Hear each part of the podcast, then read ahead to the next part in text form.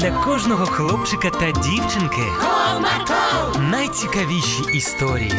Comarco, Не прогав свій настрій. Comarco. Команда Марка.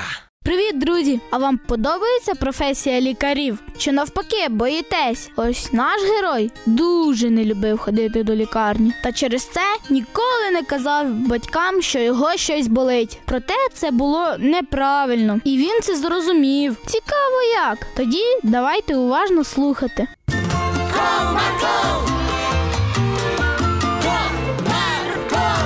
Одного чудового теплого ранку Дениско зі своїм другом зустрілися на спортивному майданчику. Привіт, друже. Привіт. Ну що, розпочинаємо? Так, давай. Після цієї пробіжки я такий бадьорий. Після цього хлопці трішки розім'ялися та почали бігати. Вони пробігли одне коло, друге, і тут Дениско схопився за живіт. Ай-яй-яй, як боляче. Друже, що таке? Де в тебе болить? Ось тут в животі, щось привище та нижче. Це ж небезпечно. І що ж з того? А те, що він болить, це може нашкодити, якщо лікарі вчасно не втрутяться. Ой, ні, ніяких лікарів. Так, все, я викликаю швидку. Ні, ні, в мене вже все пройшло. Промовив хлопець в надії, що його друг не викличе лікарів. Точно? Так, я вже встаю і далі бігаємо. Промовив хлопець, став та продовжив свою ранкову пробіжку. Бачиш, все добре, нічого не болить. Ну так, бачу, що тобі вже краще. Я ж тобі казав, що ніякі лікарі не потрібні. Ну, гаразд,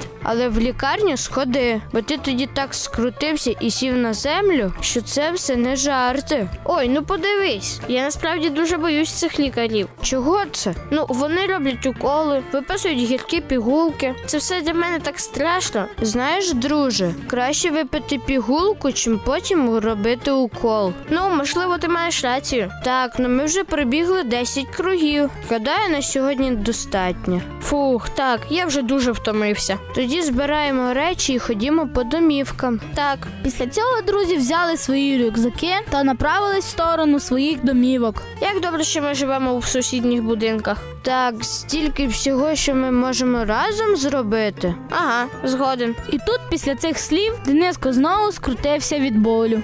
Ай-яй-яй, що ж таке? Промовив Дениско і сів на лавочку. Що знову болить? Так, дуже болить. Я зараз прийду. Промовив хлопчик та побіг додому свого друга, щоб покликати когось з батьків. Коли він прибіг, то побачив вдома його маму. Сашко, що сталося? Ти чому такий схвильований? Справа в тому, що у Дениска болить живіт. Нічого собі, побігли до нього. Після цього мама і друг швидесенько відправилися до Дениска, який сидів так і на тій лавочці. Та по дорозі вони викликали швидку, щоб не гаяти часу. Синку, швидка вже їде, потерпи ще трішечки. Яка швидка, все добре, не треба ніяких лікарів. Як же не треба, коли ти скрутився від болю? Це недобре. У мене вже все пройшло. Я можу і бігати, і стрибати. Ось, дивіться. Сказав юнак та різко стрибнув вгору, щоб довести мамі, що йому лікарі не потрібні. Бачиш, все добре. Я ще можу і Сашка підняти. Промовив Дениско та різко підняв свого друга вверх, але біль так і не пройшла, а тільки посилилась від цього. Ой-ой-ой, знову болить. Що ж це таке? В цей час швидка вже приїхала. Швидкої допомоги вийшов лікар та пішов оглядати Дениска, побачивши, як Дениско тримається за живіт. Так, юний хлопче, я розумію, що моя допомога потрібна вам. Так, потрібно. Але пообіцяйте, що мені не нашкодите. Я ж лікар, допомагаю людям, а не шкоджу. Просто я дуже боюсь усіляких уколів